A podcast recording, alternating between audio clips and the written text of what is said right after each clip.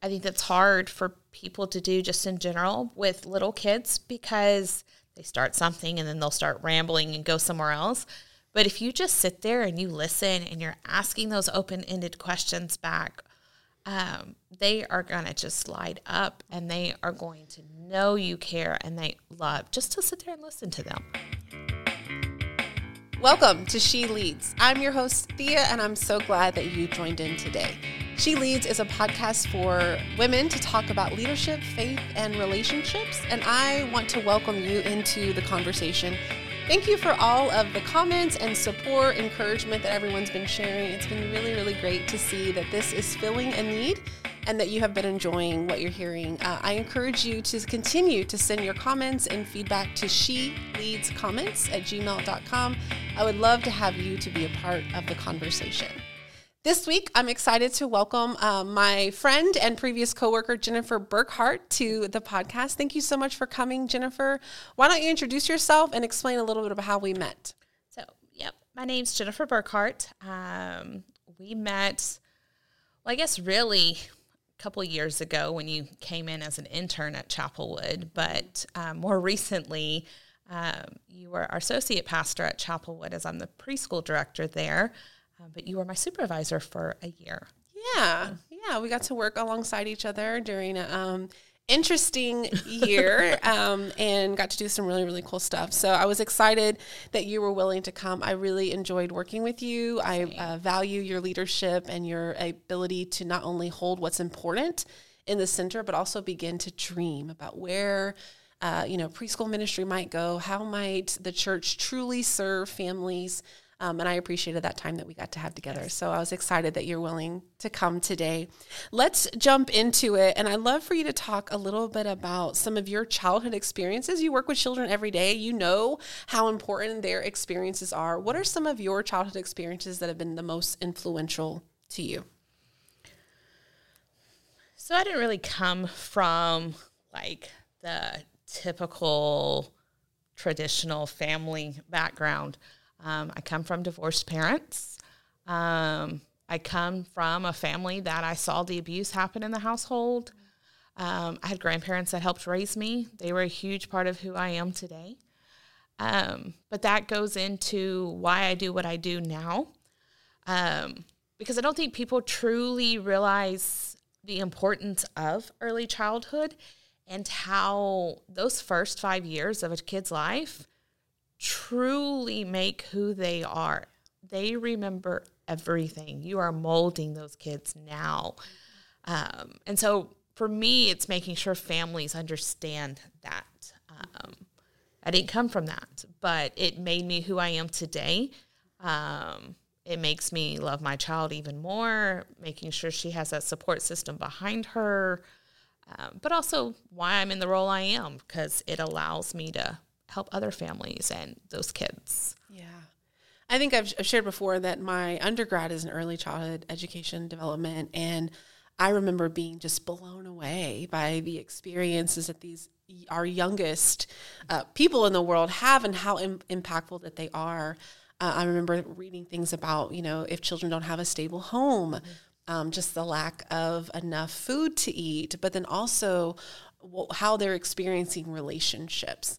Um, I know that's uh, I, I had a professor who said that you know in early childhood if if you don't learn how to read until you're like 20 even she said you'll be fine but if you don't learn how to deal with other people mm-hmm. nobody will ever teach you how to read and how important it is that children are learning how to interact with each other from their home life mm-hmm. but then that they can have a space where they're getting to practice some of that too what are what are you seeing today in your uh, in your preschool that that kind of being able to create those those spaces and, and experiences that are that are positive?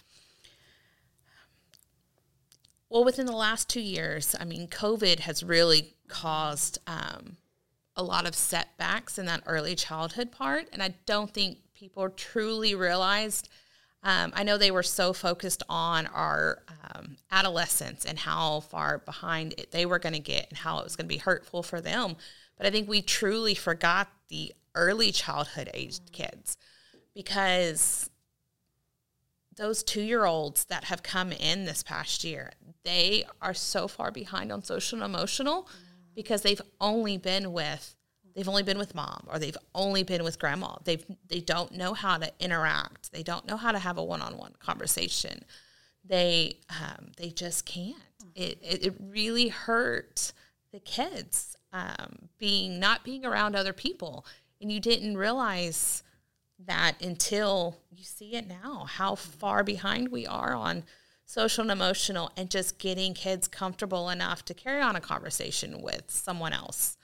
Um, but even like cognitive and gross motor and fine motor how important those are um, just in a role of those zero to five because if they can't hold a pencil by the time they go to kindergarten Yeah. when they're in a classroom, a teacher's not going to have time for that. Mm-hmm. If they can't um, calm themselves down when they're upset, I mm-hmm. mean, it all plays a role back into getting them ready for everyday life and mm-hmm. everyday choices they get to make. If they don't have that interaction at such an early age, you know, they're not going to be successful. Yeah. I can't help but just thinking about so when we worked together down at Chapelwood United Methodist in Lake Jackson, um, I called the campus kind of an open campus. There's a, a piece of the campus where the preschool classrooms are, and actually my office was that's open door. And so the door to the office goes to the outside, and it's a covered kind of patio type situation. Um, so basically, my office is right in the middle of the preschool, um, which was great. I was happy. I actually wanted the office next door to you that I could with with the window, so I could actually see them the whole time. But um, that didn't work out. But um, what I'm remembering as you're just talking about these children needing a place where they can not only figure out what's going on socially and emotionally, but also their their um, fine motor skills, and then beginning to build their cognitive abilities was just how happy these kids are. How this uh, space was a safe place for them. It was a place they knew they were loved. Um, they felt comfortable there and were just excited. You know, I remember them coming in every morning and just being, you know, ready for the day and seeing them go to the gym or to the playground or even potty breaks like they're just hi you know they're just so excited and i think that really speaks to the fact that they are feeling safe. They are feeling like they're in a good place. How do you lead your staff to make that happen? Lots of caffeine. No, I mean the first almost six weeks. Um, obviously, we we follow a school uh, calendar, um, an ISD calendar, and um, that first six weeks is brutal. Um, you know, we're in a child's eyes. You're taking me away from my mom. You're taking me away from my grandma. Who are you? um, and my teachers and my staff i mean they're wonderful they um, bless them because you have screaming children you have children that are hitting them because you just took me away from my mommy why um, but they're constant in routine and their love and caring of want to be wanting to be there. Mm-hmm. That's what makes it you know um, that makes them know that they're cared for and okay i am going to be okay here. Mm-hmm.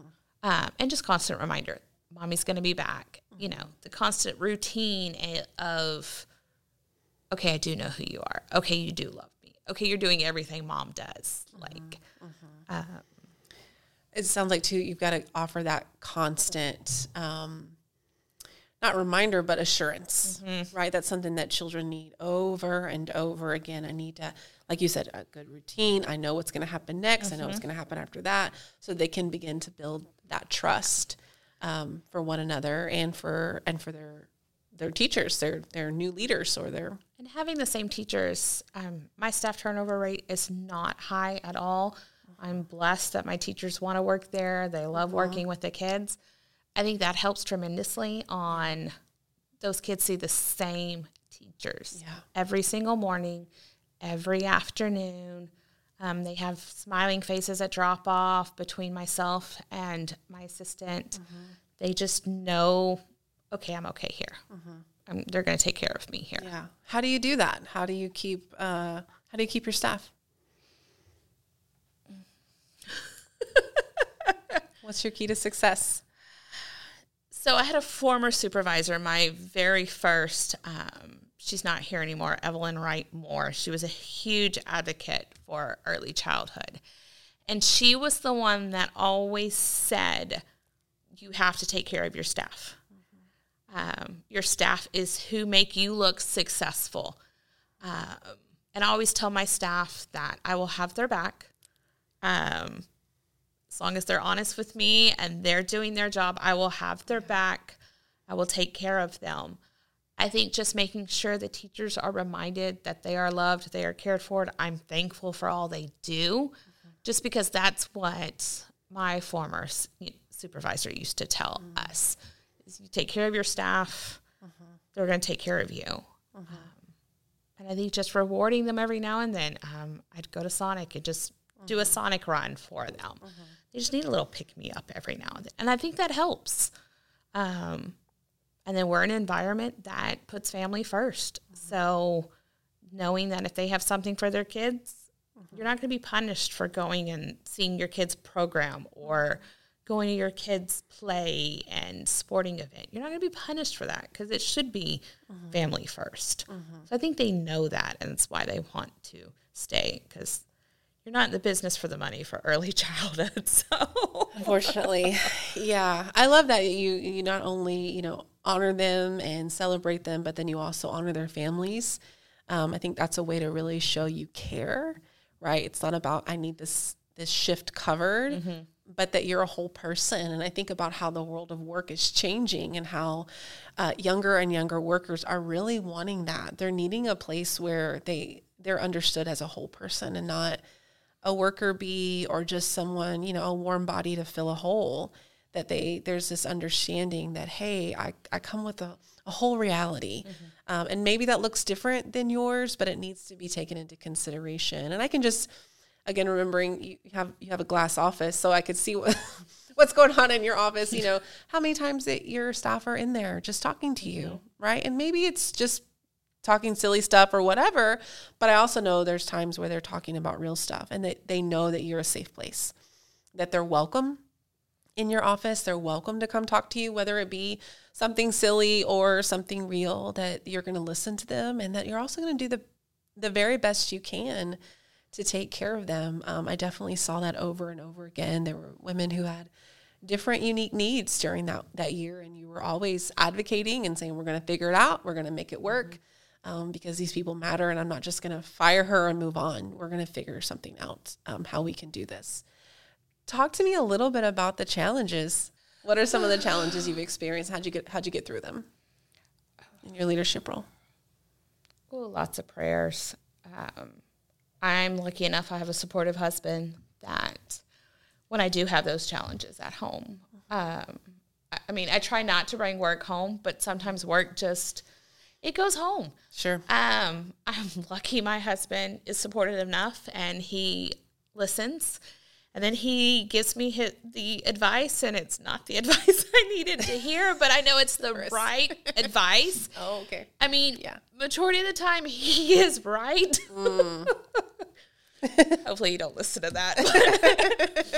uh, majority of the time he's right. I just I don't want to do that. Or, um, you know, he's like, well, that's what I would do. Or, you know, he's like, I know you can't do that. And so he'll tell me um, the right way. Because in my line of work, there's staff staff problems that'll come, family problems that'll come, but then you're also shared space. So then there's those problems that come about. So there's all these things where you're pushed and you're pulled, and it's like, I'm going to have a meltdown. Mm. I'm going to have a breaking point. And sometimes that's my cue of I need some time off. Yes. Good for you. Um, and that came hard for me to learn. I've got to step away. I've got to get myself in a better place so then I can come back and make this place mm-hmm. the better place it's supposed to be versus that's so wise that you're able to recognize one that you have people that you can call upon, ask, you know, share, vent to even, mm-hmm. um, and that they're gonna, you know, not really solve it for you, but maybe remind you of what you already know. Um, but then also that you know you need to take some time. I think, especially in leadership, we get, start to get wrapped up in this idea that I have to be there. Mm-hmm. I'm the one. Um, and actually, it's such a good sign of a leader of how much time they take off. Um, not that they're not present to do their job, but that they take t- uh, time off. Mm-hmm. Um, I remember a couple times interviewing under uh, different bosses and asking, "When's last time you had a vacation?" You know, because I think your the, my boss's um, view of time off is definitely going to affect my view mm-hmm. and how I'm, you know, my time off is going to be allowed and, and supported. But also, like, how healthy are you? Mm-hmm. How much do you actually trust people so that you can step away? Um, I want to kind of switch gears a little bit and talk about maybe I've always remember my experience with children is that some are just natural leaders. At two, three, five mm-hmm. years old, what are some of those places? Where have you seen children just kind of start to express and show their natural leadership? Do you have any examples of how you see that? And then also, like, how do we foster that? How do we um, support and encourage so that we're growing little leaders? I think that's one of the benefits of families putting their children in a small environment, small preschool. And I know not every parent can, but I think that that's one of the benefits is we have two teachers in the classroom with depending on the classroom 10 kids 12 kids or the 14 kids mm-hmm. um, with two teachers when you realize that child is a born leader or oh my goodness, we've got to take advantage. They're blossoming, they're growing. We've got to do something with this. That is the benefit of smaller classrooms, more teachers in the classroom. You can pull them, you can feed off of them, you can take it a whole step further. Um, there's this one little boy in my current pre K 4 class. He is so involved with every dinosaur, every insect, everything nature wise you can think of and it's all about pulling and um, grandma will sometimes be like we found this in the backyard. Um, spiders and daddy long legs just random things. And mm-hmm. she's like can we bring it? We're like yes of course because you're feeding into that learning. You're feeding into that growing. And what do my teachers do? They go and get a book from the library to so they're able to adjust and feed into that little kid that needs that yeah. um, but then also it just shows how good those teachers are to stop what they're doing and shift and bring that to them. Yeah. Um, I love that idea of letting like kind of the kids almost lead the curriculum, mm-hmm. right? Of of what they're interested in and and using that as a tool and as a as a learning opportunity for the whole class. Mm-hmm um, especially at that young age where everyone's you know wants to learn more about a cricket and and honestly if i had someone really excited to tell, teach me about crickets i could probably get on board for a little bit you know yeah because um, spiders nope but if you want to tell me all about that spider yeah. i will listen mm-hmm. from the other you take over i'll stand over mm-hmm. here but mm-hmm. i mean just feeding off of it and knowing they're so excited to tell us all these details and i mean kids have taught me so much about dinosaurs and I don't know anything about them. Yeah. Names, any of that. But they yeah. can tell me everything that is about that dinosaur, what they eat, uh, how big they are. Mm-hmm. So I will sit there and I will listen to that kid tell yeah. me all about it. And if they want to learn more, okay, let's go let's go find a book. Let's mm-hmm. go do it. But I think if you're not feeding into it, they're just going to stop and they're not going to mm so you have to be attentive enough to notice it, and then you've got to like kind of let it happen. I think that's interesting because I think that the same would happen as I look at the teams I get to lead. When I notice someone's energetic or excited about something, that's usually my cue to say, "All right, take it, run with it," you know, and really let them let them lead, understanding they're probably not going to do it like me, but they're excited about it. You know, that actually came up recently. Someone said about um, in our worship service, we have like a, a, host. So someone from the congregation who says, Welcome to worship. We're glad you're here. Is how you get connected, you know? And someone was telling me that it was boring. like, I don't, it wasn't actually uh, that the service she attended somewhere else was boring because the person didn't seem like they were really excited to be there. And that it instantly gave me an idea. I thought, I'm going to call my three people who are the most excited. And maybe I wouldn't have thought they were a professional speaker mm-hmm. or, you know, definitely had that kind of maybe that um, very relational demeanor. But when I thought about their enthusiasm, I was, and then it was an easy sell. They're like, sure, I would love to welcome people. And I'm mm-hmm. like, oh, wow, why didn't I ask you, you know, three months ago? But just again, like noticing where the energy is and just giving it to them and saying, make this yours. You lead us the way that you would. And then being okay that it's probably going to look a little mm-hmm. different. Yeah, I think that's great. So, I mean, why do you choose to work with children and families? Why what what difference do you hope to make? I mean, why is this what you do and what are you what are you really trying to do? For me, I love seeing growth from and it, I know it's hard for some people to what kind of growth do you really see in a kid, a 2-year-old? What do you really see? But for me, I see a kid that in August was screaming his head off and now carrying on full sentences and walking by my office. Hey, Miss Jennifer, how's it going?